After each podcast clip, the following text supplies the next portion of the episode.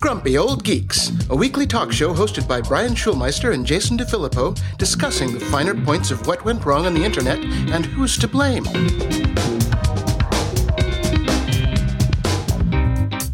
If you dig the show and want to support us, please go to patreon.com slash GOG and share the love. Even a buck a month helps us out and earns our undying love and admiration, and also helps me pay for nappies for the fruit of my loins. And if you're interested in advertising on the show, please drop us a line at podcast at grumpyoldgeeks.com and we'll get you our ad rates toot sweet. And the following content contains naughty language, so put your kids back in the box unless you want them to grow up being fully functional adults. Welcome to Grumpy Old Geeks, episode 181 for October 14th, 2016. I'm Jason DeFilippo here with my co-host. Brian Schulmeister. that was a long. I got. I got to redo that so I can breathe. Yeah, you got to do some more cardio if you want to make it through all those lines in a row. If I'm doing cardio, that means I have to leave my house, and leaving my house just gets me sick. I get the Yes. sniffles. Yes, I'm sorry. You, you, you poor little flower, you. I am. I'm weak. I'm weak. Speaking of weak, uh, so I ended up with an iPhone 7. weak. Which did you get the regular seven or the seven plus? I got the regular 7 because I'm still not down with having the gigantic phone thing. Oh, but it's got Um, the cameras. Those cameras. I don't care. Oh, I figured Yeah. you would care because you have the fruit of your loins. the camera from my iPhone 6s was taking good enough photos for me of the fruit of my loins, Okay. uh, and also my loins occasionally. oh, yeah, a- yeah, yeah. What what has been mentally seen cannot be unseen. That's a different story. Ugh. Um, no, I mean the my phone basically just crapped out on me, so I didn't have much of a choice, sadly. Um, but I definitely like, you know, this whole chasing the rabbit's tail thing with these upgrades. It, it's got to be slowing down and stopping. I really can't tell a goddamn difference between my 6S and the 7. I, it's faster. It's a little smaller. Theoretically, it has a much better camera, but I don't need this phone. I didn't want this phone. I'm sad that I had to pay to get to this phone. yeah, that's the hard part right there is paying for it. Yeah. Uh, so you know, there you go. There, there's my review of the iPhone 7. It's nice, but so was my six. Yeah, that's the funny thing. I've got the six plus, not the six S plus. You know, Mhm. and it works fine, except for the fact that it doesn't work. that's the only problem because Yeah, that, that- that's the catch there, isn't it? yeah, because of the flaw in the logic board where the since it's bent, the chips popped off for the touch recognition, so I have to turn it off and on all the, all day long. But uh, be, besides that, you know, besides that, Mrs. Lincoln, how was the play? Um, yeah, if it worked, I would just keep this for the you know the foreseeable future. But now I have to buy a new one.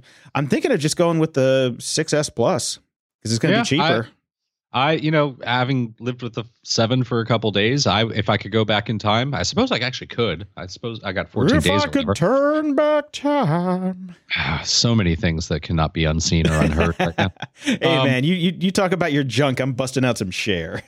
I'm just saying, I would go back and in two seconds, I would get the six instead of the seven. I, there really is no reason to have it. Well, then take it back. Get a cheaper I'm- phone. I might, I might do that. Damn it, Yeah. I'm, I'm lazy.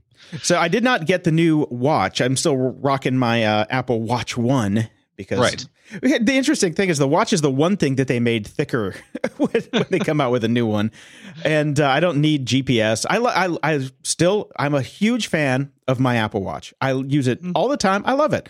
The problem is now with the new Watch OS three, every single day it, Mhm. it just pops up the little apple like it's restarting and locks every day, Oh. and I have to force restart it.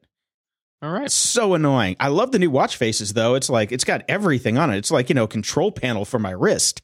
But the fact that it just stops working halfway through the day every single day when the battery is well over 50%. This isn't like, you know, I'm running out of juice type of thing. I'm at like Yeah. 60 70% on juice and it just stops working. That is that is a fundamental flaw in your product, Tim Cook. That does seem to be a problem. I mean, I, I've got to say, I've been crapping on the watch since they released it. But uh, when I was at the Apple store uh, replacing my damn phone, the watch area was very, very busy. A lot of people taking a look at them. So who knows? It's funny. I see them all in the wild a lot now. A lot of people have them. It's surprising. I was I was actually every time I see one, I'm very surprised. I'm like, oh, you Uh, got one too, sucker. Sucker. yeah, pretty much. Um, Uh, I- we are I- all we are all victims of the sunk cost fallacy, but I, I actually do like it. It does it does save me some pulling out of the giant phone from my pocket, which maybe I should do that more, and it won't get bent next time. Maybe, maybe.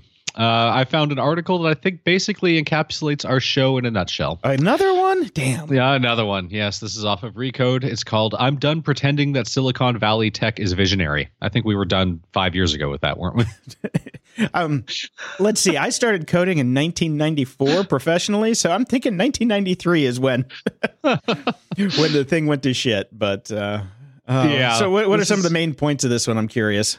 It- It's just a big long article, kind of from an insider saying, you know, we are all so smart, yet we do nothing good. Uh, that's really what it comes down to. I, I'll read two choice paragraphs here. Um, Silicon Valley is filled with intelligent, capable minds that are constantly looking for ways to exploit markets and seize windows of opportunity. Business is business. I love having new products. But first, convince me that another best way to send money to my friend's app that isn't PayPal, Venmo, or Google Wallet is actually necessary. It's not. to, it's not. Not to mention that money transfer through Apple Pay could launch at any moment, and we would still have to compete with Facebook Pay, Snapcash, and Square Cash for relevance. Right now, entrepreneurs aren't trying to fix things that aren't broken. And we can all name a lot of things that are broken healthcare, education, homelessness, poverty, food waste, climate change, etc. These aren't even small market problems. There is so much room for people with good ideas to make change and probably make some good money while they're at it. Amen, brother. Yeah, those are actually hard problems, though. Sending money to somebody is not a hard problem. So, ergo, Yeah, you you, go for you- the yeah. You can't just build an app. Ah, this the, everybody wants the low hanging fruit to become a unicorn, you know. So, Mhm. Eh, what are you gonna do? Let me let me snap. Valley. Yeah, let me snap cash in my balls. In the news,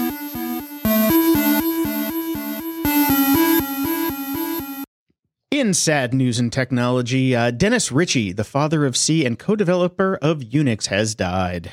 Aw. Yeah, he was a smart dude, very smart dude, and uh, a lot of the stuff that we use every day came from his brain. So thank Sure. you, Dennis, and you will be missed. curly brackets everywhere. Just for you, buddy. Uh, in funny news, Hillary Clinton's Wikipedia page has been vandalized with pornographic images and pro Trump messaging. And I noticed that I pasted pro Trump message into uh, into uh, our little note taking system for our show, and it turned it into a little happy poo. Ah, so are you using one of the uh, the Chrome filters that we'll be talking about later? I am not. You know what it is? I am. so every mention of Trump in our show notes has been turned into a poop emoji. Because I'm funny. running it and then it auto saves it. I was wondering if you guys were going to see that or not. That's Yep, awesome. Yes, pro poop message. Yes. Uh, so yeah, and um, stunning. You know, because they aren't baskets of deplorables. This is uh, you know, more than just a clever little Wikipedia change where you like change their de- death date to like ten years ago. This is straight up. Uh, lots of words I'm not going to say on this show, even though we're a an explicit show um, that involve rape and and all kinds of really really bad things. So well done, uh, poop fans. Yeah, fans Well of done. Well- poop. Yes, showing your class yet again. yeah, and uh, I, I went to go look at the image, but it's uh, been blurred, so I can't. Looks very looks very saucy. This uh, sauce is used. Much sauce. so everybody knows the Galaxy Note 7 is no more. It has Thank ceased God. to be. It is pining for the fjords. And uh, Well, sort of. People are basically having to be cajoled into turning theirs in. yeah, I don't know what's going on with that. Uh, let's let's keep a bomb in our house. I know. Let's Ah, just say I'm happy I'm not going on a flight anytime soon because I don't want to be next to one of these idiots that hasn't given up their phone yet. yeah, no doubt. And I love how the fireproof box is what they sent back to, to return them. And the giant stickers like, "Do not put this on an airplane." yeah, there's all kinds of, of different ways to return your phone. If you have not done so yet, please do so. If you bought it directly from them, Samsung is sending out fireproof return boxes, which alone lets you know how ridiculous this is. Uh, and they are actually now offering uh, Note 7 users or owners up to $100 in credit to return their phones because, you know, these things are blowing up. So if we can't just get you to come re- return your phone because you're concerned about it blowing up your penis in your pocket, we will give you $100 to make sure that that doesn't happen. Yeah, you know what? You don't deserve a penis if you uh, need to get bribed to take your penis bomb away from you. And uh, uh, that no way implies that only males would use the Galaxy Note 7. That's true. That's true. Which really sucks, though, is that you know, as I was thinking about, you know, we were talking about the phones. You know, I was I, I've been contemplating a switch over to Android because it's like, eh, you know, most of the apps that I have now are cross compatible. Like there's an Android version of just about everything. I don't Yeah. use anything that is, you know, Apple specific almost on my phone. It's all cloud based. And I'm like, oh, now's actually a good chance. And when the Note 7 came out, I checked it out and it looks like a really nice phone, except Yeah. for the part where it blows your balls off. So Yeah. too bad. Too bad. Poor Samsung. Poor Samsung. Sucks to be them right now. Also, sucks But- to be Comcast right now. It's always sucked to be Comcast Yeah, just ask anybody that works there that you have to call when your shit don't work. or anybody that has their shit. yep, uh, uh, many hours again this week, but uh, neither Mm-hmm. here nor there. They have been hit with a 2.3 million dollar fine, which is 0.06 seconds of income for them. So it's not Yeah, really that big a deal uh, for a practice known as negative option billing, which is when you sign Mhm. up and they give you HBO free for a month. And Yep. then charge you the next month without telling you that you're going to get charged. A lot of people have had this happen to them. And the great part about it, when it usually happens, if you get on the phone and call them and say, You motherfuckers, I did not ask you to pay for, or give me this and I'm not going to pay for it. And what happens is you get another month for free. Then they bill you again. Then you get back on the phone. So you can you can theoretically get HBO free for the rest of your life if you get on this loop. But uh, yeah, they got busted for it. Good for good, Good. for the uh, FCC. Thank you. Yes, one of the few times we'll say "Yay FCC." The only the only thing about it is I don't I'm, I'm like why didn't you smack him for more money? But then I'm thinking about it and I'm like no, because then my bill would go up. So Yeah, exactly.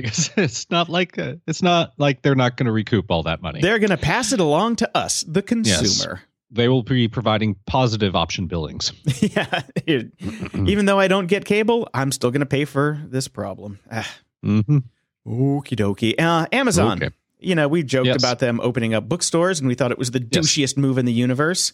Yes. Now they're going to start opening convenience stores. Ah, Okay. I All right. here's the thing, man. It's like they're just they're going to be everywhere. We just have to get used to it. Amazon is going to be everywhere. They're going to put everyone out of business, and we're Yeah. all going to work for Amazon at some Yeah. point. Let me tell you what Amazon has actually done. We used to we used to decry the the the death of the small mom and pop shops on Main Street. Mm-hmm. They're making me feel bad for 7-Eleven. I know, isn't that crazy? This is how bad Amazon is getting. It's not even mom and pop shops that we're worried about anymore. It's long-standing international businesses that are getting killed by Amazon. They're making us feel bad for soulless, heartless conglomerations. exactly. That's how bad Amazon has gotten. And you know what? I still ordered something from Amazon yesterday, so I'm not putting my money where my mouth is. I had five boxes show up from Amazon today. I got shoes, I got a shower curtain, I got dog toys, uh, I got uh, cables, I got tons of stuff from them today. So you know what? We are digging. We deep. are- we're, we're, we are- we are the blame. problem. Yeah, Yeah, we are the problem. Well, uh, if you want to sell half that shit that you just got delivered from Amazon, uh, there's more talk about the Facebook's new Craigslist competitor, talking about again another big business that is running everybody else out. Everything is either going to be Facebook or Amazon in the near future. Well, That's I know. I know I can get panties locally sourced.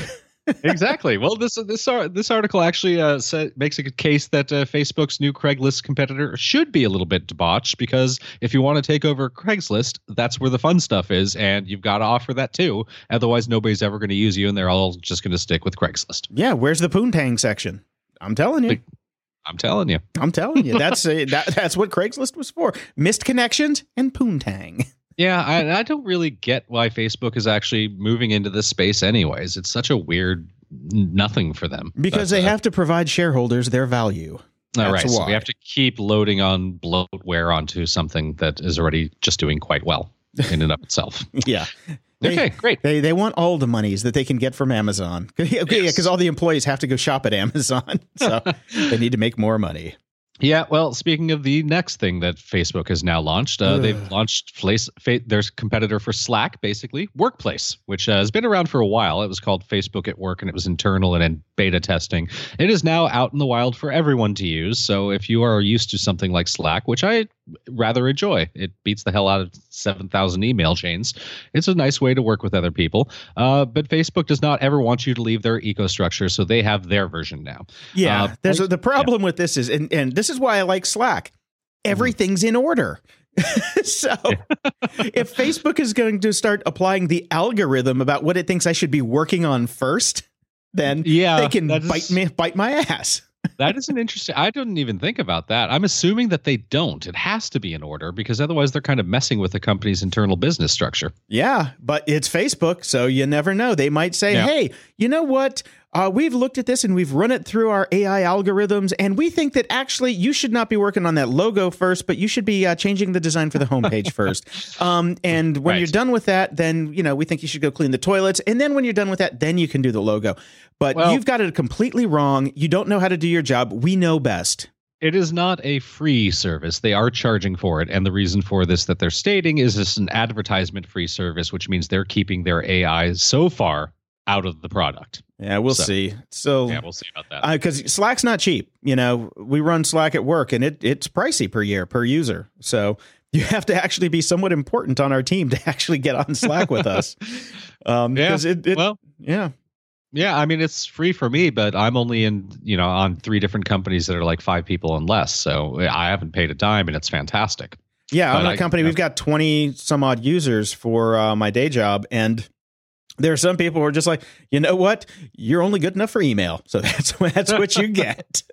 Yeah, we're not we're not going to pay for you. You get email. yeah. Uh, so there's a, another Uber water option coming into life. I think we talked about this. Uh, there was one in Amsterdam that they were trying to do. Oh, they uh, were, a no, that, that was uh, autonomous boats. That's, that's what it boats. was. It wasn't. It wasn't the Uber for boats. It was the autonomous boats. Well, this is an Uber for boats, but they've already sta- stated that they basically plan to eventually go, assuming they make it at all, autonomous as well. They don't want drivers. Of course. It's called Sea, sea Bubbles. Tiny ele- bubbles. Tiny Bubbles. They're electric powered shuttles made of fiberglass and high density foam with linen interiors. Ooh, linen. Uh, they will be able to hold up to five passengers and a driver. Although, and this is where they state, we're going to get rid of those drivers as soon as possible. yes, we um, need we need a meat bag to hit the stop button in case something breaks. That's they're not Yeah. drivers anymore. They are they're uh, monkey bu- monkey button pressers is what they are. Pretty much, yeah. I think that they are attempting to get this started up in Paris.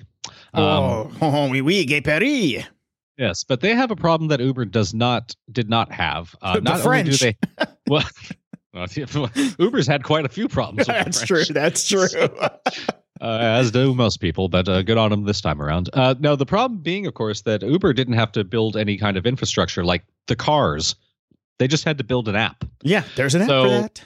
So these guys ha- are trying to raise money left, right, and center because, in addition to the app, they also have to design the, the vehicles themselves. Uh, they're creating specially designed docks that will serve as charging stations, and they have to deal with all sorts of uh, you know based laws and all that sort of stuff that Uber didn't give a shit about. So Yeah, because that's going to be a tough one because the the rivers and canals around Paris are pretty full already with tourists and and uh, poo. And poo. Uh, I don't know. I peed in the Seine. That was my one thing I did when I was in Paris. I had to do that. So I've, I've peed in all the great bodies of water around the world. The Loch Ness, the Inverness, you know. Uh, so and I also peed in the Seine. So if you fall in the Seine, you'll be getting some of my DNA. So you're welcome for that. So much information I did not want to know. hey, you started with the poo. Uh, not my own. Oh, sure. I've seen you drunk. Hmm. uh, so, uh, good luck with that. And speaking of electricity, the UK is running a, an experiment. Uh, I think we should file this under what could go wrong. Um, Oh, they're oh, going to be uh, sending signals over their power lines, um, which is basically just data talking Yep. about uh, what the prices are for power and uh, what the demand is, what the peak times are, and things like that. So your home of home of the smartness of the future can uh, turn the lights down or turn the AC up when it's uh, you know when the when the electricity's cheap. Or I, I'm, I'm Yeah. currently in a house with no heater, no working heater, so I would I would I would like them to come here and turn my heater on for me. But uh, I can't see how anything could possibly go wrong with this idea. yeah, let's let's you know they they played around with doing internet access over the power grid here in the U.S. for a while, and it failed miserably. Um, very interesting to see what. Ha- yeah, it's like okay, let's let's yeah, let's just give uh, the Uber drivers the nitroglycerin delivery route too. Why not? it's like uh, uh, separation of church and state would be good on some of this stuff, but they're trying it and they're saying it's working. But uh, this is in England where there's only like 12 people anyway, so we'll see how it translates to the rest of the world. Security? Ha! All right, we are back with our friend Dave Bittner from the Cyberwire. Let's get to some security. Are we going to be scared this week? Dave? Uh, perhaps a little bit, but uh, not so many scary things this week. But it has been an interesting week. Uh, starting off with this uh, this article that was in Motherboard. This is written by Bruce Schneier, who of course is a very well known and well respected security researcher. We love Bruce. Uh, we definitely love yeah. Bruce. Yeah, he's one of the big names in cybersecurity, and he's writing about um, the, the incident with Brian Krebs and Krebs on Security, the huge um, IoT botnet that took down Krebs on Security. Um, and this is this is a really interesting article. I thought um, uh, Bruce Schneier is making the point. Um, sort of his take-home point is that the only way we're going to solve this IoT problem is with regulation. What? And well, I, bear bear with me here. I mean, and it, it's it's not a it's not hundred percent perfect, but um, what he's saying is that there are no regular market forces that motivate either side to fix this IoT problem. And by either side, I mean either the consumers or the manufacturers. Because from a consumer's point of view, um, let's say you buy, you know, the security camera is kind of the uh, you know the the example for for for this sort of thing. So let's say you buy a security camera, you uh, you know you stick it on the side of your house to keep an eye on your dog in the backyard. Well, that security camera is doing its thing and it's sending you images on your phone and to your TV or wherever you want to do that. Um, and let's say that security camera gets compromised because you neglected to change the password. Uh, but that security camera, while it's doing its botnet stuff, it's also still sending you the images it's still doing its security camera thing. It's not like it ever goes down as a security camera. So chances are you won't ever know that it's been uh, become part of a botnet. Um, and so you aren't motivated to fix it because, first of all, you may not know, but also it, it hasn't affected the device's uh, functionality at all. That device isn't coming after any of your stuff. It's merely been conscripted into this giant botnet. And then from the manufacturer's side, they're not motivated because they're not required to do any updates to these devices. He already You know, paid some- for it, so what do they care? It's already, it's, it's already been paid for. They don't they don't have most of the time they don't have any mechanism to push out a software update. Uh, so they've moved on to the next model. You know, chances are that security camera is going to be sitting on that wall for a decade. Um, so uh, Schneier is making the point that what we need to to uh, to fill that gap is some sort of a, a regulation where either, for example, the manufacturers, you know, a first step would be they are required to make you change your password when you get to the get the device. Uh, there could also be a situation where if we made it so that they were liable for the damages, that would motivate them to uh, to up the security on these devices. If someone like Brian Krebs could could sue the the manufacturers of the devices that attacked his uh, his website, then that could motivate them to make changes as well. Okay, Now- I- a few flaws in this in this problem here. Yep. All right. Well, go on. Sure, so I. I just bought I just bought a four camera system, and it's Mhm. it's a no name brand from China. right. So first off, eh, you know these these part these are just like you know off the shelf parts that they throw together in a package, and I couldn't even tell you the name of the company I got this from. So Right. right there, problem number one, and problem number two is how is uh, say Krebs wants to go after the people that own the cam or manufactured the cameras. How is he supposed to find out like who the camera manufacturer is if there's a hundred thousand cameras sending him you know data? and you, all it is is just you know it's just a flood of bits you can't go back and ping the camera for like you can ping a website and get you know the version of apache and the ip and all that stuff otherwise you have to sit here and go and like track down every single ip that is coming after you and that's just you know that's undoable Yeah, I, I, yes. Uh, At that scale, it certainly is. Um, I think you know. Imagine uh, a situation kind of like uh, Underwriters Laboratory, right? So you know they are the ones who certify uh, consumer devices that they are electrically safe to use in your phone in, in your home. You know, so you have. Uh, if you buy a, I don't know, a clock radio or a, you know, a toaster oven, you know, all those things are UL listed, and they have to be UL listed to be sold. So the suggestion would be that for in order for a, a webcam, for example, to be sold in the United States, it would have to be uh, listed by whatever you know governing body would do that of as being of having a certain amount of security or certain steps in place or or things like that. Now, uh, certainly part of the problem is, and I think I think the the um, the flaw in in Schneier's argument is that this is a global problem.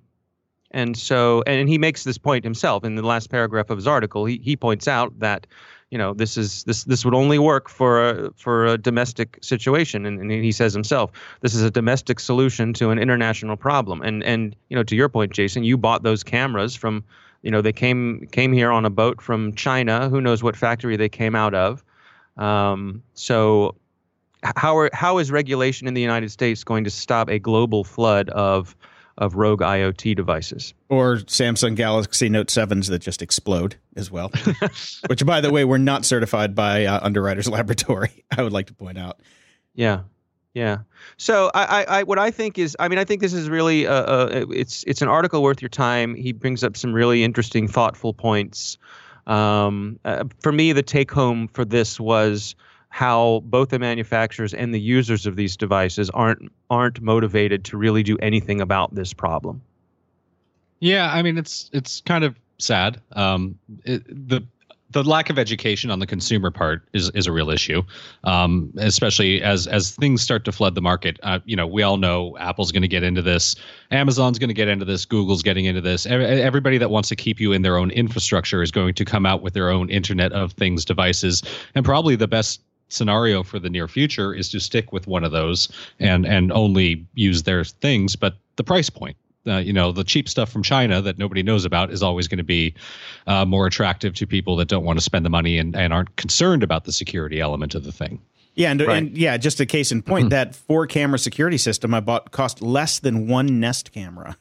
Yeah, well, Nest sure. price themselves ridiculously. I mean, that's and, and, the loopholes and the ways that they try to keep you within their infrastructures, i.e., you know, you had to then purchase the the uh, ongoing subscription yeah, for, for storing things instead of being able to just store it on your own drive or your own cloud option. Uh, it's all it's all designed to screw you, and it's creating a system that's screwing all of us. So. Yeah, yeah, the the the thing that came with the cameras, I got a box that I put my own hard drive in, and I can store up to you know however however big my hard drive is is is my uh, storage limit. You know, yeah. so that's so, yeah.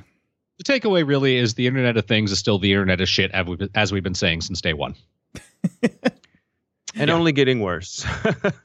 yes. I guess the way to say it's going to get a lot worse before it gets a lot better. I, I fear. Yes, we and, officially yeah. recommend that you do not go buy a refrigerator that has an internet connection. yeah, we'll get to that. We'll we'll get to that. We'll get to that. Uh, so uh, speaking of Krebs, he's got mm. uh, an article about uh, Microsoft and the no more pick and choose patching this week. This has been going around, but uh, now you cannot actually pick and choose which patches that you want to apply to your Windows machine, which I this... find good and bad at the same time. It, mm. it is in theory extremely good as a long time Mac or uh, as a longtime PC user and a Microsoft guy up until just about a year ago. This makes me so happy I am on Mac now.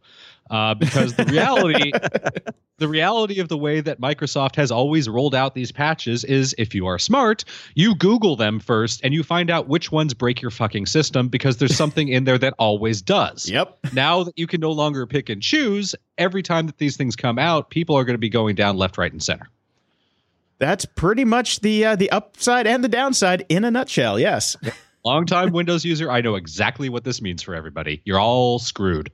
Well, uh, uh, uh coming coming from it from a, a, a long time um, Mac user, um, and and Apple has rolled out these kind of security updates for for as long as I can remember. Um, you know, these sort of bundled security updates. Um, and you know, Apple is even you know when you look when you look at the description of an of an Apple security update on the consumer side, most of the time it just says you know fixes security problems and stability problems, yep. and that's pretty much all they tell you, right? yes, yeah. Nobody really uh, goes into great detail what patches are anymore. You can't you can't actually go to the Apple website and if you dig for about ten minutes, you can find the list of security vulnerabilities that they fix, but it, they right. they don't make it easy. They do not make it easy at all.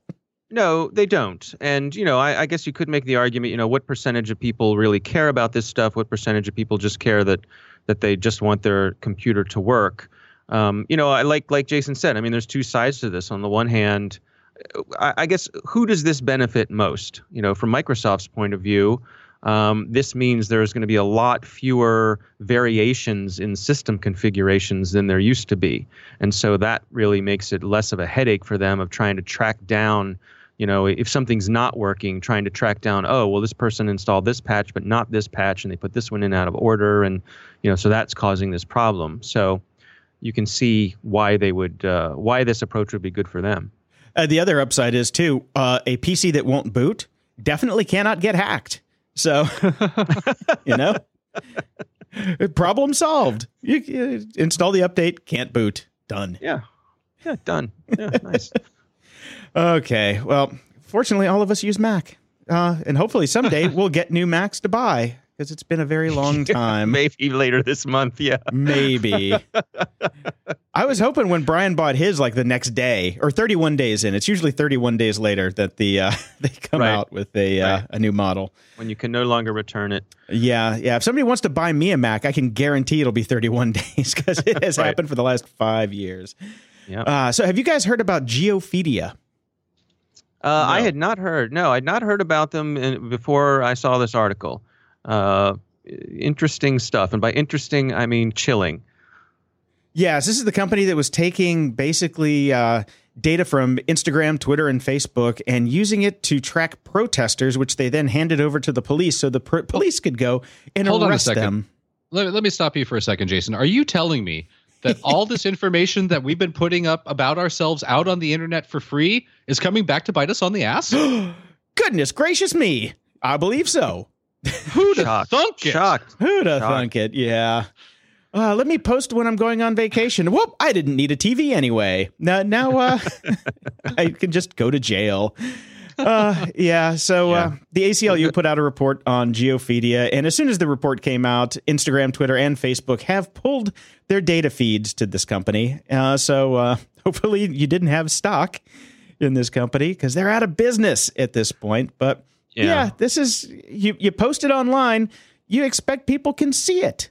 Hmm. How about them and apples? to- I, think that there's a there's some important details with this. I mean, part of what they were doing was um, the police were using this to uh, basically tag people who had outstanding warrants.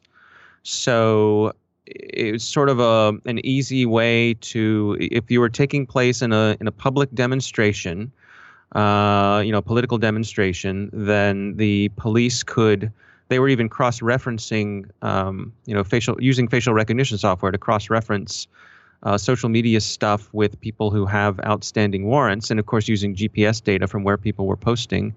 And so this would make it a lot easier for them to kind of, um, you know, round people up who who are already in trouble with the law. Um, so uh, you know, I, I think this to me this is another one of those examples of something that they probably could have done before, but the fact that they can accelerate the process kind of takes it to a different level and I think you know necessitates a closer look. Right, and they were using. I mean, yeah, it's because it's one-stop shopping. You set a geofence for where the protest is, and then go to town on it. So otherwise, you'd have to go and do it yourself. You know, so but the the data was already out there. That's the interesting thing. So you know, it's it's one of those things where you're stupid enough that you're posting pictures of yourself at, at at one of these uh, these protests. If you have a warrant, stay at home. Right. Stay at home, order some Amazon and, and Netflix and chill. You know, don't go out in public if if you're know, wanted by the man.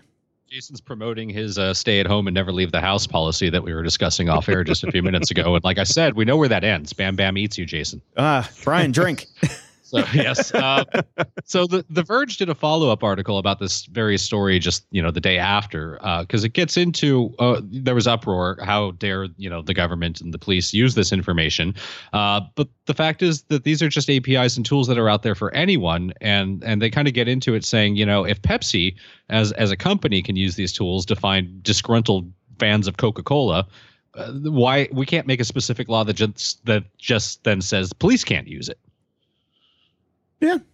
I mean, these are just tools. They're out there. So you either have to take away the tools from everyone, uh, or I don't know. You know, it's it's just a tool.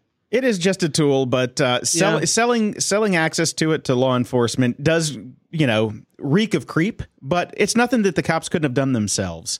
Uh, how does that? I, I don't know if that necessarily reaps of creek because uh, that's basically something that you and I have applied for a living for a while. Is companies would hire us to build onto other uh, build onto APIs to get information. We This got is- paid to do this. This is true. I, I let it. Uh, yeah, yeah. I guess you're right. I have made a lot of money off of building Uh, these see? exact same Exactly. tools. Like, You guys Like are the a old- couple of yeah. You guys the are only- a couple of creeps. yeah. The only well, reason it gets weird is because it's being used for law enforcement, but it's been, it's used in the private sector every single day. So yeah. Yeah, it's like Well, oh, you're at a trying to Coldplay think, concert. Do you still? It's the same difference. exactly. Hmm. Yeah, I'm Here- trying here, to think of. Ex- the- I'm just trying to think of a Fourth Amendment art- argument. You know, are, are there are there situations, and I'm sure you know we, there'll be plenty of people who will tell us, but you know, are there situations where, because of the Fourth Amendment, there are things that are perfectly reasonable to do in commerce that when the government does the same things, it crosses a line of it crosses some kind of surveillance line. I can't think of anything off the top of my head. No, but 'cause you're- it wouldn't surprise public. me if there was something out there. You're, well, yeah, you're that's the thing. posting. You're no- posting it to a pub. You're in public, posting to a public forum on the internet that Right. you signed up for to say, Right. "Here, look at me. Give me my 15 you, minutes." Right. You agreed to have your information shared via the API. Yeah. So there's no expect no expectation of privacy. Yeah, these are not private accounts; these are public accounts. So, you know, Yep. we can we can say what we want, but I guess yeah, we're we're just as villainous as the police are on this one. Uh, the best thing that you could possibly do is give up uh, your current existing social media accounts and go sign up with Ello. Hello. So I'm sure the Popo are not uh, trolling Ello. They would be the only ones. A- I don't believe there's an API at all that exists either. So who knows? That's true. So, have you guys heard about the Diffie Hellman key uh, breach this week? I think I tried to order that for dinner last night from a Thai place. Ah, Yeah, that's the password Jason tried to use on his new security system. yeah, didn't didn't work. Didn't work. Uh, so, some cryptographers have broken basically uh, the Diffie Hellman key exchange to be able to put a trapdoor in it. It's based on large numbers, large prime numbers, and how they. It, it's a very technical article that uh, Ars Technica has, and I actually listened to Security Now this week with uh, Steve Gibson, and he has a really good breakdown of why this is not a big deal. Which was very interesting. A lot of people were up in arms about it, but uh, he breaks it down saying, "Yeah, they knew that this could have happened 30 years ago, and it finally has happened. And now we're just going to move up to uh, it, uh, 2048 bit encryption instead of the 1024 bit. So, Okay. So Right. anybody that was reading this, uh, it apparently is a uh, tempest in a teapot, and just looks good in the headlines. Oh, go figure! People are writing articles to make things look good in headlines. Hmm. What what I heard that. liked in this in this article, I think is just as a bit of perspective, is that they said with 1024-bit keys, um, uh, a tra- a um, a trapdoored prime uh, uh, takes 16 million more times longer to crack. So a, a 2048-bit key takes 16 million times longer to crack than a 1024-bit key. So they said that's 6.4 times 10 to the ninth core years, processor core years, compared with 400 core years it took for the researchers to crap, crap, huh, crap, crap. well, they did. Sorry, Dr. Freud, paging Dr. Freud, um, the trapdoor 1024-bit prime. So, you know, uh, because uh, you know bit depth is is not linear; it's No, exponential. it's not. Yeah. Um, we go to go to 2048 and you know buy yourself a buy yourself uh, a few uh, millennia. Yep. Yeah, yeah. Well, one thing I can tell you that's still going to be happening in about two or three millennia from now is people will still be talking about Hillary Clinton's emails. Uh, this is just more of a fun story about security because I just liked it so much. Uh, she did. You, her people used a program called BleachBit at one point to to basically scan and you know defrag the drive so things couldn't come back. Uh, interesting side note: uh, if you go to BleachBit site bleachbit.org, they do have a photo, a funny little photo of Hillary Clinton in the right hand corner now, so they're aware of the uh, publicity that they're getting at the moment. um, but uh, during the debates uh, and and since then, Donald Trump has been going on and on about how he acid washed uh, the emails and and bleached them. Um, and after the debate ended, factcheck.org reached out to his campaign to see what the hell he was talking about and what he could have possibly meant. Uh, turns out that he actually really does think that she literally used chemicals to destroy her emails. uh, he said so in a number of speeches. In one particular one in August in Everett, Washington, Trump said this exactly: uh, thirty-three thousand emails that she deleted, they're gone. Not only deleted, folks, she bleached, which somebody said they had never even heard of, in a very expensive fashion. Used chemicals so nobody will ever be able to see him. There you go. Oh, can, ah. can this be over soon? can this really please be over soon? It, it will not be over until acid wash jeans come back in style. I'm wearing them right now. I'm wearing my acid wash Daisy Dukes. oh, Oh God. yeah, yeah. Grab Yeah. them, grab them by the Daisy Dukes. Yeah, I wish I had bleach to to get that image out of my mind. Shake it like a Polaroid picture, baby. Uh, so uh, an ex CIA, or I'm sorry, NSA. How did I get the CIA from NSA? Hmm. You know. Yeah. Three letter three letter organizations that cannot be named. yeah. Seriously, the no such agency. Yep. Um, so this guy uh, has written a little tool for you if you have a Mac, which we all do now. Uh, this guy's this guy's name is Patrick Wardle, uh, which is a fun name to say three times fast. He's a former NSA staffer. Uh, he wrote a little tool that you can use to tell if somebody is using your webcam and microphone, even though Right. the, the green light doesn't come on. I'm actually using it right now. It's called Oversight. And Okay. uh, yes, it's saying that uh, it uh, is active. Oh, su- surprise! I'm making a podcast and it's trying to use my microphone. Yes. Um, instead of using the tape over the camera, which I always do. Um, so it's kind of like Little Snitch, which I which I recommend everybody use if you have a Mac because it's the greatest little tool out there for telling uh, what your network is doing. Um, But it's free. Grab it. Open source. There you go. There's a there's a popular I- item at uh, at security trade shows. A lot of uh, a lot of people at booths give away. It's like a little little slidey door that you put over your webcam, Mhm. um, so you can slide it back and forth. You know, so you don't have to have tape being put on and off. Just a clever little gadget. I actually have one. I'm, I'm looking at it right now on my Mac. I've never that had does one nothing- that closed though. I need I Yeah. need your brand because all the ones I got, I went to I went to DerbyCon. I got like five of them, and none of them would work on my MacBook Pro. It just it wouldn't Oh, really? close all the way. Yeah. Yeah, Hey, I- this is on a 27 inch iMac, so uh, oh, there you go. it works you know a nice big smooth piece of glass but uh, you know it does nothing for the microphone but blocks the camera Well, just uh, we'd be remiss to not mention this because this is what I'm using. I had to update Little Snitch, and they threw in a new program of theirs called MicroSnitch, which does exactly that. It monitors and reports on any microphone and camera activity. Well, I'll be jiggered. I'm running There you Little. Snitch as well, and I did not know that. I'm going to have to. So go pick I that am, up. uh, yeah, I'm using both Little Snitch and Micro Snitch, and Micro Snitch had a heart attack as soon as I started this podcast, so I had to shut it off. oh, nice.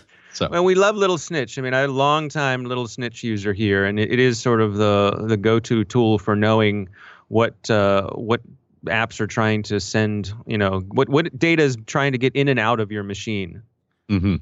So Yeah. it looks like Micro Snitch is a second license. So you can get the Little Snitch and Micro Snitch bundle right now. You can save 50% off on Micro Snitch and get them both for $36.90. Not I'd bad. recommend it. I've been using Micro Snitch for a while. It's quite cool, and it's got a groovy little icon. Can't beat that. All righty.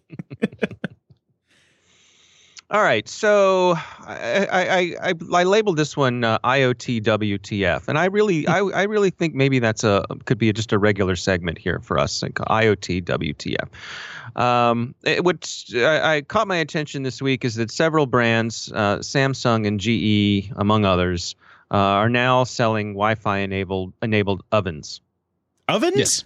Ovens, and You- my my comment we on this We used to have a drop and I can't find it anymore, but it's, you got to be shitting me. Well, if- my comment was because what could possibly go wrong with an unattended internet enabled device capable of making fire? Yes. Yeah. Yes, I, I, to, I mean, in their defense, I almost could understand the the usage of said thing. You know, let, Sure. us let's see Sure. if the if the roast is ready without having to run over there. However, the the laundry app that is internet conne- connected, I, I'm baffled by. Um, you know, it's it, it, it runs until it's done, and then you go get your laundry out. W- I Right. don't need to check in on anything here. Yeah, my my uh, the last uh, washer dryer that my mother got, the the the pair are networked together, and my thought was, what could they possibly have to say to each other? You know, there's the washing machine say, hey, you know, dryer, brace yourself. There's a load of towels about to be sent over. You know, like what do, what do they have to say to each other? But um, but in terms of the in terms of the ovens, um, you know, I, I was digging into this to try to see what exactly are these ovens capable of and not capable of doing. It seems like you can uh, fire up the oven. Uh, it doesn't look like Preheat you, to you can 350. there you go. doesn't look Oh. like you can fire up the burners. You can you can get a status report on the burners. Um, you can turn anything off that you want to. You can get a status report on anything, but it seems like you can only fire up the oven, uh, which you know from a safety point of view makes sense because the oven, you know, the oven, oven's a metal box, so if that's the thing that's you know least likely to go wrong. However, However, my my concern is, you know, what is inside of this box that's enabling all these things? Software. So Mhm. this device is connected to what? The internet. So someone figures out a way to get in and rewrite the firmware so that you know you can't you can fire up whatever you want on this device. And you know, lazy me, I go to work in the morning and I leave that uh, that pizza box sitting on the on the oven, uh, you know, because I was tossing slices of pizza in the microwave the night before, and uh, I go to work and someone hacks my oven and fires up the burners on the on the oven, and now I got a, a pizza box on fire, you know, sitting on my on my oven. So worst case scenario, but uh, I but don't know. Completely seems- plausible. it, well, it is. I mean, that's the that's the crazy thing. It is. It is completely plausible. And you can hook it up to Alexa, so somebody sitting outside your window can say, "Alexa, burn my house down." Right. yes, I did notice that as well. Someone You gotta be- could yell inside the house just to activate your oven. You got to be really careful with the with the Alexa and playing the talking heads burning down the house because oh, well oh, played. Oh, so Yeah. yeah, no, no, stop this, people, stop, stop. oh, what are we gonna do?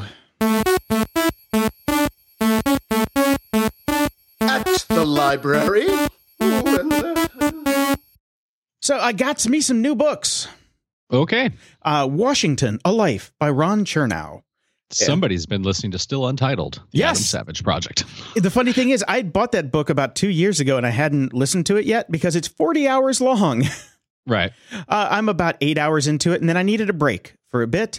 So I switched over to Spaceman, an astronaut's unlikely journey to unlock the secrets of the universe by Mike Massimino. And uh, I binge listened to that the entire thing yesterday because I was stuck under the covers in bed, not feeling well, and uh, needed some some entertainment. And what a great book that is! I really, really, really, really enjoyed that book. Okay. Cool. Yeah, I, I talked to before about uh, Chris Hadfield's book, um, which was also fantastic. This is slightly different because this Mhm. it, it, it it's kind of the same journey, you know, from start to finish, from not being an astronaut to being an astronaut to not being an astronaut. Um, but it's completely different because his story about uh, being an astronaut working on the Hubble was Right. really fascinating and all the problems they had with getting that thing fixed. But I can't recommend this enough. And uh, fortunately, next month I get to interview him on uh, my day job, so that'll be fun. Nice. I actually listened to a book. What? I know I did it your style. What? What? I figured I should at some point. Um, I listened to Daddy Stop Talking and Other Things My Kids Want But Won't Be Getting by Adam Carolla. oh no, my I haven't god! I haven't been listening to his podcast in a while, which is helpful because basically 75% of any of his books is just recycled material from his podcast. It was funny. It was fine. It was kind of nice to just have a straight up narrative of a book instead of him going on 10 gazillion tangents. And it's his own voice, so I was used to it. So obviously he reads his book well. And like he says, apparently, you know, compared to the written one, because he doesn't write or read, um, he rambles on and on, and there's a lot more content in his audiobooks than there are in the actual printed written ones.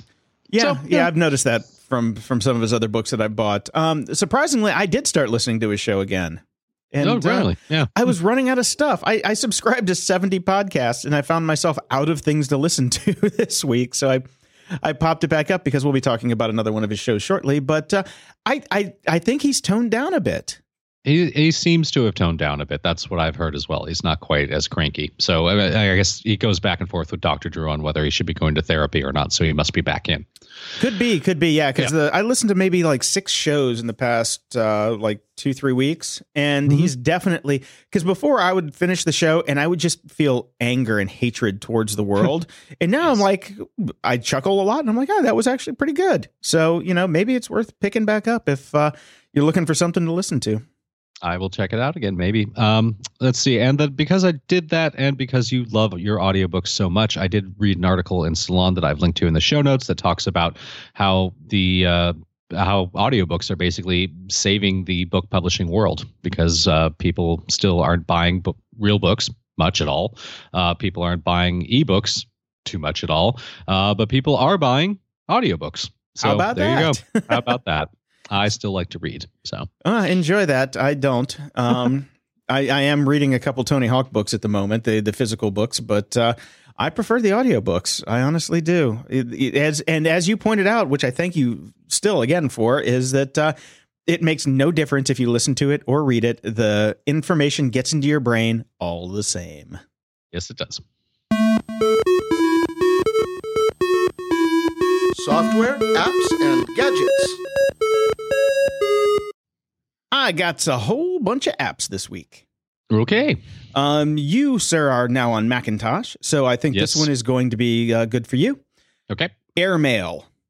Okay. I've been using because all of my accounts are basically Gmail based. And for that reason, I've been using MailPlane 3, which is like a $45 app, I believe. It's not cheap, but all it does is run multiple instances of Safari in one window. So you can just tab between your different accounts. And it does a couple other things, but uh, basically all it is is a wrapper for Safari, right? Okay. Uh, Huge memory hog. I checked it the other day and it was using 1.3 gigabytes of RAM. That's a lot of RAM. yes, it is. So uh, Jordan Harbinger, my boss over at the Art of Charm, said, "Hey, check out Airmail. That's what he's been using." And uh, I'm like, uh, another app that I got to go check out. But I went and checked it out, and uh, interface much better. Beautiful interface, as a matter of fact, and I loves me some beautiful interfaces. Nine ninety nine or nine ninety five, probably. I don't think they do nine ninety nine on the iStore because I don't think they like things that are odd. um, uh, so I bought it for the the Mac. They didn't have a trial version, so I had to you know bite the bullet and just go for it. But for ten bucks, it's you know well worth Yeah. the try. If if it sucked, then I would still be able to bitch about it on the show. and uh, so I tried it. Got all my accounts uh, set up in it, all like six of them, and uh, it's amazing. And it has a unified inbox too. So instead of switching tabs, going from account to account to account to account, um, everything's in one inbox Right. totally customizable. Now, here's the fun part you can Mhm. save your configurations to iCloud. And then when you spend $5 and get the iOS version that works on your phone and your iPad, Mhm. um, then you can just import them from iCloud. Okay. Easy breezy cover girl. Yeah, Nice. um, easy breezy, beautiful cover girl. You can't forget that beautiful. Uh, oh, you do have to put your password back in when you uh, pull them up on iOS, which is good. I can't can't uh, No, Complain can't fault about that. that. Yeah, and since I have one password on my iPad and my iPhone, it was just a matter of a couple minutes to get everything set up, and I love it. I am in love with this app. It is it's made my life so much easier because I right. switched over to Inbox for Gmail a while ago, and what Inbox for Gmail doesn't have is uh, unread notifications like you do with Gmail. Like yeah, I can have it pop up on the tab like how many unreads I have, but for Inbox. I was actually spending more time using the Inbox app on iOS to go from account to account to account to account to figure out what fucking email I haven't read yet that the little round uh, red thing was showing up on my icon. Drove me Right. nuts. This one, fantastic. I am I am such a fan of Airmail. They have my fifteen dollars, and it, it's a bargain at twice the price. Well, I will take a look at it because, as I've mentioned to you many times, the two biggest annoyances I've had switching over to be all Mac uh, and getting away from my PC was QuickBooks, which is not really solved. I've just learned to not despise it as much as I should, um, and and the Mac Mail program. I hate Mac Mail. Oh, it's terrible. So- it's it's so I will- awful. I will uh, take a quicker look at this and maybe uh, switch over to it this weekend. Yeah, give it a shot. It, it takes no time at all to switch over, and it, it even uses your Hillary Clinton email server since uh, you run your own still. Like That's uh, right. I do. So I can, you know, chemically bleach it later. yes, you can. uh, I've talked about Pzizz on the show before. It is my favorite sleep app. Uh, they have released a new version finally. Um, Okay. Unfortunately, here's the problem with the new version. Yep. Um, it requires a subscription. Uh, screw that. Uh, five bucks a month. What? Five bucks a month for a sleep app. That's Um, not worth it. It's annoying. It is really annoying. It's got a bunch of new features. It's got a female voice now. It's got a whole bunch of new stuff in it. But I'm sorry, Pzizz in the old days was I have paid for every version of Pzizz from the original Mac version, which was about a hundred dollars. Um, Right. Every iOS version with the upgrades for all the modules, everything, and now they want five dollars a month.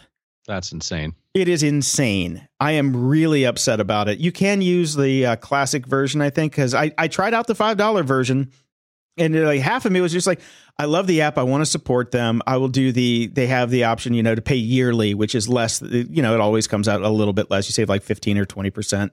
But then I then you know my my better the better working portion of my brain said, "Are you fucking? Re- you're not going to pay that for a sleep app." No, try it out for five bucks and then, you know, make fun of them from there and figure it out and see if they reverse their position. But uh, yeah, it's uh, got a new interface, which doesn't matter because it's a sleep app. I don't care if you have pretty pictures while I'm falling asleep because my phone is going to be off. You dumb fucks. Talk Okay. to me. Play the music. Do the thing that you do well. I don't care what pretty pictures you put on the screen.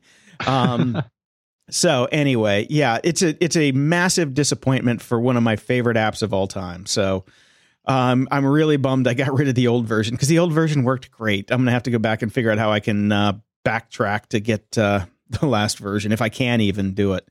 Well, maybe you should sleep on it first. I will do my best. Um, so my next one is uh, firewalltrump.com. Yes.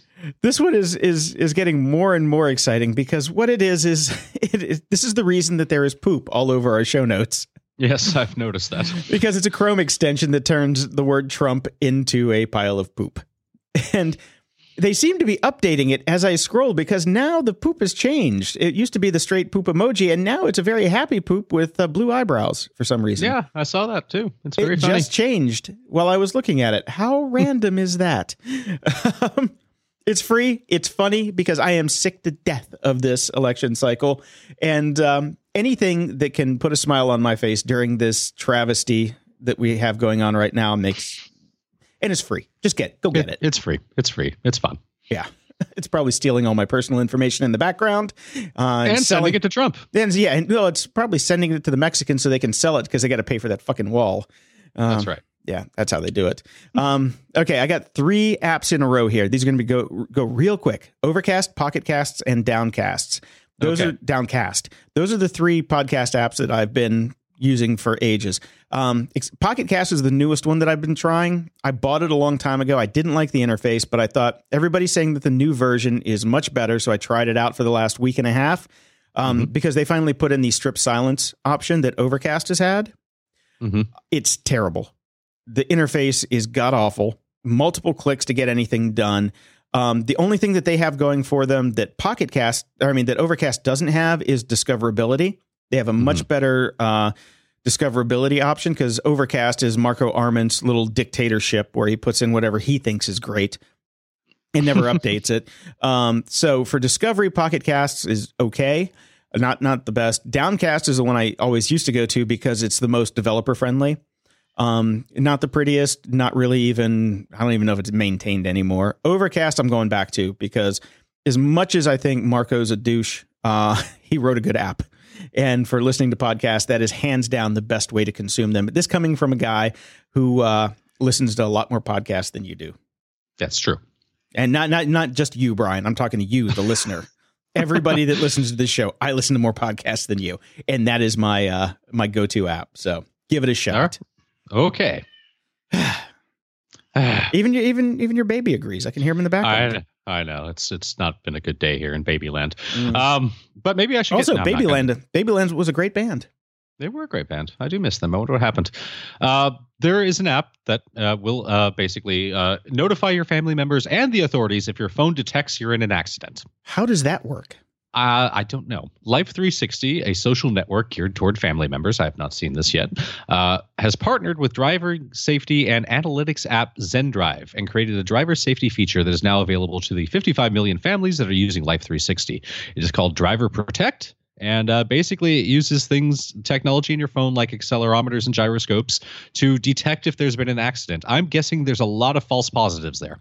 Uh, could be, could be. Um, Yeah. yeah, that'll be interesting. I, I don't know anything about this. I'll have to look at it. But there's a there's a eight dollar a month subscription fee. I Well, of course, there is. Yes. Yeah, you know So, they came free with my car.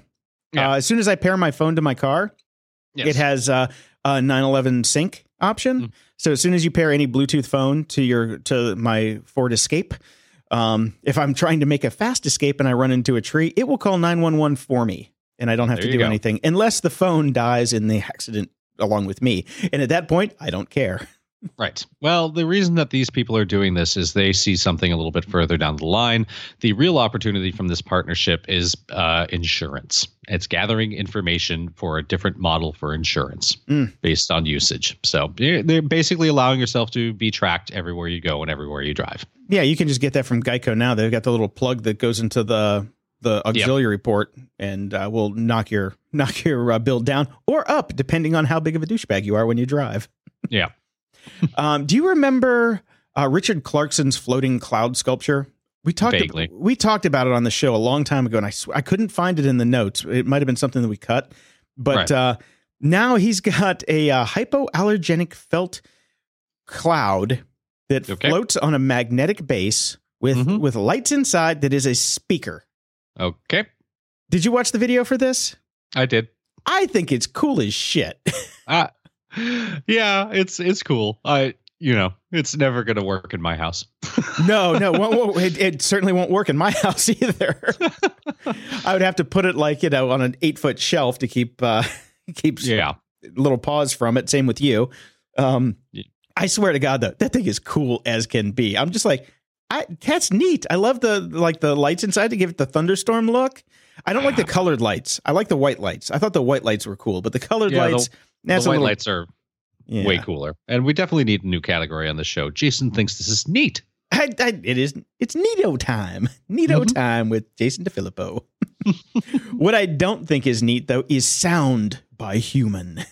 Yes, I saw this. It's just this is ridiculous. Um, somebody has watched uh, The Empire Strikes Back too much, and the scenes from Cloud City with the guys with the big earphones and earmuffs. Lobot. Lobot. Uh, yeah, these are over the ear, uh, basically headphones that you literally suck onto the outsides of your ear. Hmm They do a bunch of stuff. Uh, they've got uh, translators in them. They've got speakers, and you can rub your ear gently to make the sound go down. It is a very creepy touch motion that this guy is doing in the video. He's like, oh, and rubs his own ear, and I'm just like, it. It seriously looks like he's masturbating with the other hand when he touches his ear. It is creepy as can be. Um, they are overfunded, so you probably will never get one by the time these are ready, which won't be for another year. And yeah, I, this has so many things I don't need or want in headphones, uh, including a video of nearly naked people wearing them. Mm-hmm. That's what I'm This is- saying. Where's your other hand, dude? Where's your other hand? Yeah, dumb.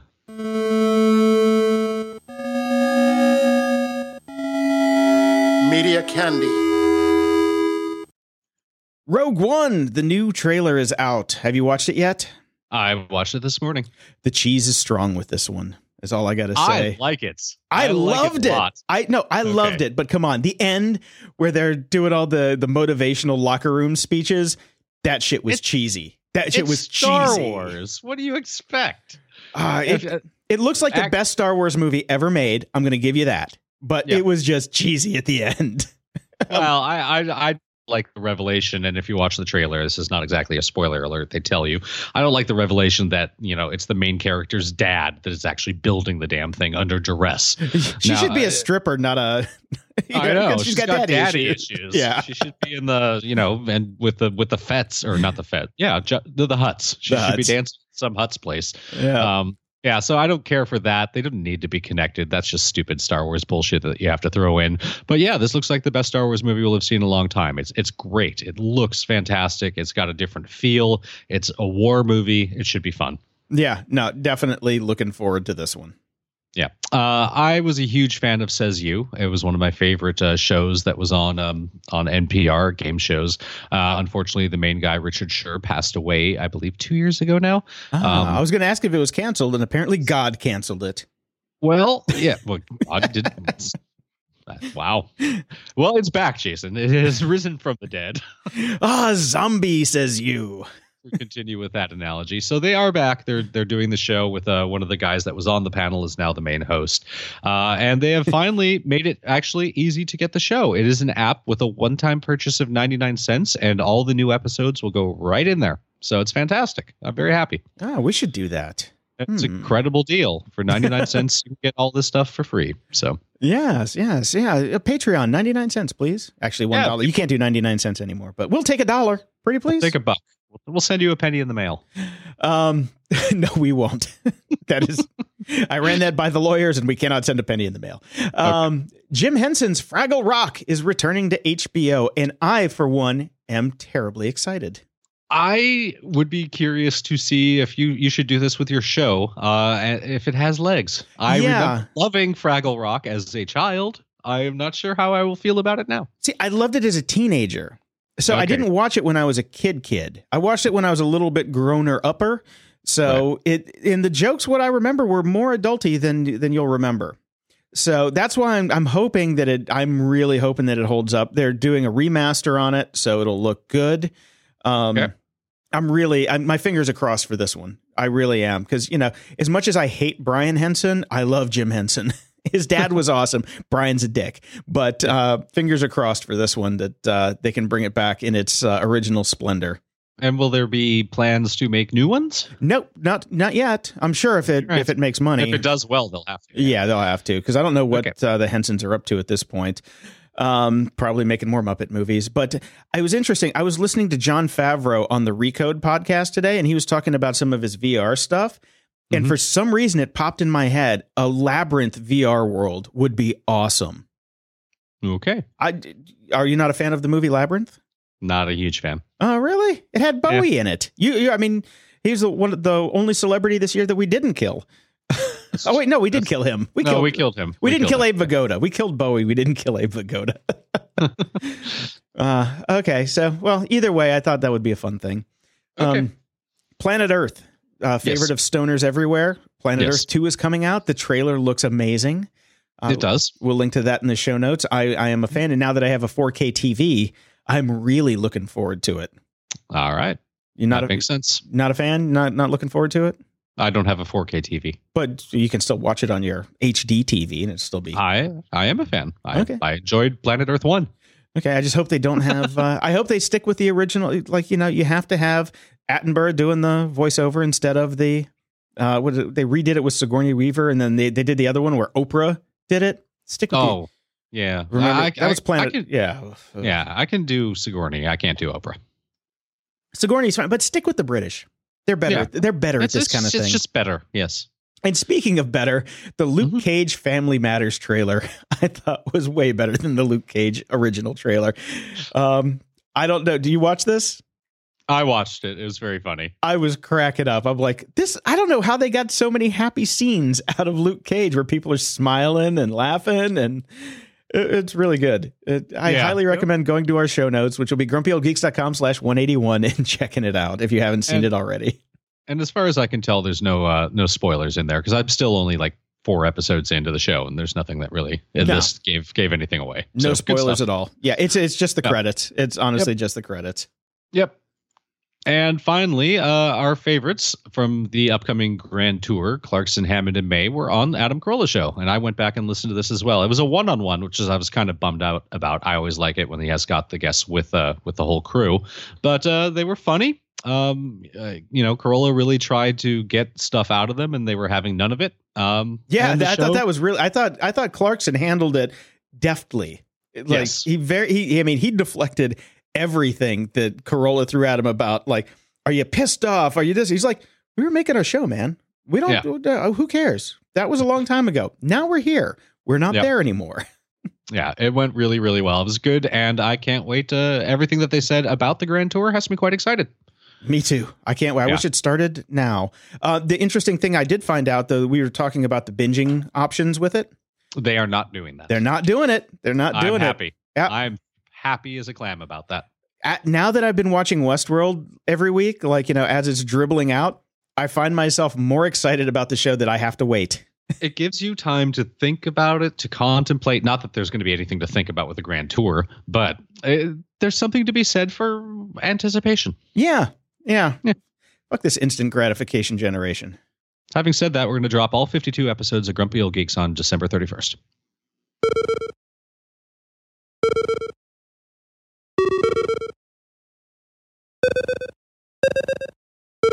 The web's not dead! Oh, no, it's not. On a list of things that I had no idea about, and now strangely I find uh, a sense of satisfaction that I do. Uh, Lifehacker once again came up with something useful: uh, the chart for every vacuum cleaner attachment you own and what you should be using it for. Oh, really? Yes, as opposed to me who just doesn't use any of them and sticks the nozzle into the places. That's what she said. So that's how you end up with a kid, Jason. I don't know if you were aware of that. Yes, yes. That's why I don't have one because I read the instruction manual. Yeah, okay. So there you go. It's uh yeah, things I did not know, and the more you know. Um secondary, uh this I'm a Disney guy. I grew up next to it. It was the first place I ever worked. I had annual passes all of my life. Uh it's been doing the rounds that the Disney Tower of Terror is closing. Yep. And some somebody feels very strongly about it because the article title is Disneyland's Tower of Terror is closing. This is a national tragedy. No, it's not. Spoiler alert. No, it's not. uh, I'll the link is in the show notes. It's a, it's a lovely article uh, uh, that gets kind of metaphysical about what the, the Tower of Terror could mean and means to her. Uh, it's very funny. Um, and sadly, in place will be an imagineered new attraction called Guardians of the Galaxy. Yes, but it looks very cool. Have you seen the video about uh, what they've done with the ride? It's pretty don't- cool. I don't like changes to my Disney. Well, then you shouldn't like California Adventure Fuckland or whatever it's called because that was a big change that brought us the Tower of Terror, which is crap. So, I like the Tower of Terror. It was a good ride. Uh, what I have heard is the reason that that is not continuing is they the license that they had for the Twilight Zone has ended and it's too expensive to renew. like Disney doesn't have enough money to renew a license. Come on. It doesn't mean they want to spend it. Uh, they should just buy the rights to Twilight Zone and be done with it. But Yes. anyway, And it is uh it's we're coming up on election time and I got my uh, 266 page California state proposition books the other day, um, which I suppose I'm going to have to read and figure out how I want to vote on on all these different propositions. Uh, but a friend of the show sent me a link to uh, basically all of them in haiku form. okay. It's quite lovely. Proposition 62. Vote for this one if you want to eliminate the death penalty. Okay. Proposition 66. If you want the state to execute more people, this one is for you. Proposition 65. Plastic bag makers. Put this one on the ballot to punish grocers. Fucking grocers. Uh, Proposition 58. Kids learning English won't need a waiver to take bilingual classes. It's all Uh, good. It tells you exactly what each one is in a little haiku. Okay. That's, since I don't live in California, I'm cutting you off now. We're done. Okay. All right. Are you kidding me? Loving. Since Brian can't figure out how fucking Hackpad works, let's move on to the face cradle. God damn it. Okay. I Ah. want to crate. I want to do many things to your face. Cradling is not one of them. Yeah, same same here. Okay. Uh, we'll deal with we'll deal with you after the show, little mister. Um, just hang up. so I found a Kickstarter that we Oh, mm, yeah. this is just the the craziest thing I've ever seen. It is, you know, those little uh, neck pillows that you get at the airport. Yes. Mhm, yeah. The ones that we talked about on the show that have the sticker on it or the, the Mhm. tag that says "Do not use for sleep." Yes. Uh, well, now you can get a toilet seat that you can put around your face and hook it to a chair and look like a flying corpse. Right. I, I, it, it's at facecradle.me and there's a video that will be in the show notes. Uh, I highly recommend you go watch it if you are a traveler and want to Okay. really see how things uh, are are devolving in the world But- of travel comfort. Okay, mode number four, the deep sleep mode, which involves the strap that you put around the back of your chair. That's the one. I'm just saying, if there is a five year old child that is sitting behind you, uh, when you are in deep sleep mode, uh, they will unhook you and you will be face planting into chair and probably breaking face. yes, there will be there will be broken nose involved, and Not in uh, a million years would I ever do that. No. oh, and I mean, granted, that one you could you could lower the tray, put your cocktail on it with a straw, and just sit there, look like you're hanging yourself and having your cocktail while you contemplate all the mistakes you've made in your life. But mistake number one being that you bought the face cradle to begin with. yes. This is an Australian product, so you have to buy it in Aussie dollars. But it is, I don't know, what have we come to? Sad. Closing shout outs! Happy birthday to fan and friend of the show, MXV, who turns uh, 67, I believe, on Friday. So, I thought he'd be 33 and a third. oh, Uh, he's at least vinyl, vinyl jokes. he's at least Uh, 45, but maybe 72. Yeah, there you go. uh, good man. And uh, shout out to my friend Joi Ito. Uh, we we mentioned before that he interviewed President Obama about for the Yes. new episode of Wired, but the video's out now. Okay, cool. it's pretty cool. It's pretty cool seeing my buddy sitting there, uh, you know, slack jawing with the president. And even there's at one point where where Obama says, "I'm going to defer to, defer to Joi because he's the expert," and I'm just like, "Damn, that's cool." That is pretty cool. I like it when my friends are cooler than I am, which is basically everybody. I was about to say that's a short bar. Yeah, yeah. Good Yeah. thing you're not my friend. uh, I really don't have much in the way of shout outs other than uh, Let's Go Dodgers. Uh, they're about to play, but by the time you hear this, they'll either have uh, won and moved on, or they'll have lost and I'll be miserable. Oh, you're going to So- be miserable because the Cubs are going to take the pennant this year. Well, it, we'll be playing the Cubs if we win the game today. So we'll. Ah, well, that would be interesting. That's for sure. I have a feeling that the the Cubs are going to do it. They're doing pretty Yeah. good. yeah, I think they had their window. It had to be last year, so it worked with the Back to the Future movies. Yeah, that would have been great. That would have been great. I just don't. I, I'm going to go on vacation. if they're, I'm seriously. I do not want to be in Chicago when the Cubs yeah, win. you should probably get out of Chicago. And also, I was, I was chatting with my my stepmom who works at an old folks home, and there are people Mm-hmm. that are literally like hanging on for dear life because the Cubs are finally there. They're like, "I've lived 98 years, and this is going to be it." The day after the Cubs win, there are going to be so many so many vacancies in all the old folks homes around Chicago because they're like, "Ah, Ah, "I can die now." Jesus, how morbid, but I funny know. and probably true. It's completely true. All right. Thanks for listening. I'm Jason DeFilippo, and you can check me out at jpd.me, where you can find links to all my social media and contact info if you'd like to hire me for all your podcast editing or producing needs. And I'm Brian Schulmeister, and you can follow me on Twitter at SlenderFungus. Visit patreon.com slash GOG and sign up to help support the show. Even as little as a buck a month helps keep the bandwidth, baby formula, and puppy chow flowing. If you're cheap or broke but still want to support the show, please go to grumpyoldgeeks.com slash iTunes and leave us a glowing review and five stars. At the very least, please share the show with your friends. GrumpyOldGeeks.com is where you can listen to shows, leave feedback, ask us questions that we can read on the air, and find links to our awesome sponsors and stuff we like. We're also on Twitter at GOG Podcast and on Instagram at Grumpy Old Geeks. Intro music for the show is provided by the band Among Us. You can find them on iTunes, Spotify, and Apple Music, or get 10 exclusive tracks when you sponsor us on Patreon.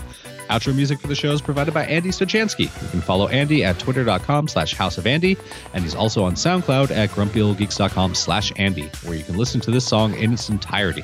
Show notes for all the links discussed in this episode can be found at grumpyoldgeeks.com slash 181. The cheese is strong with this one.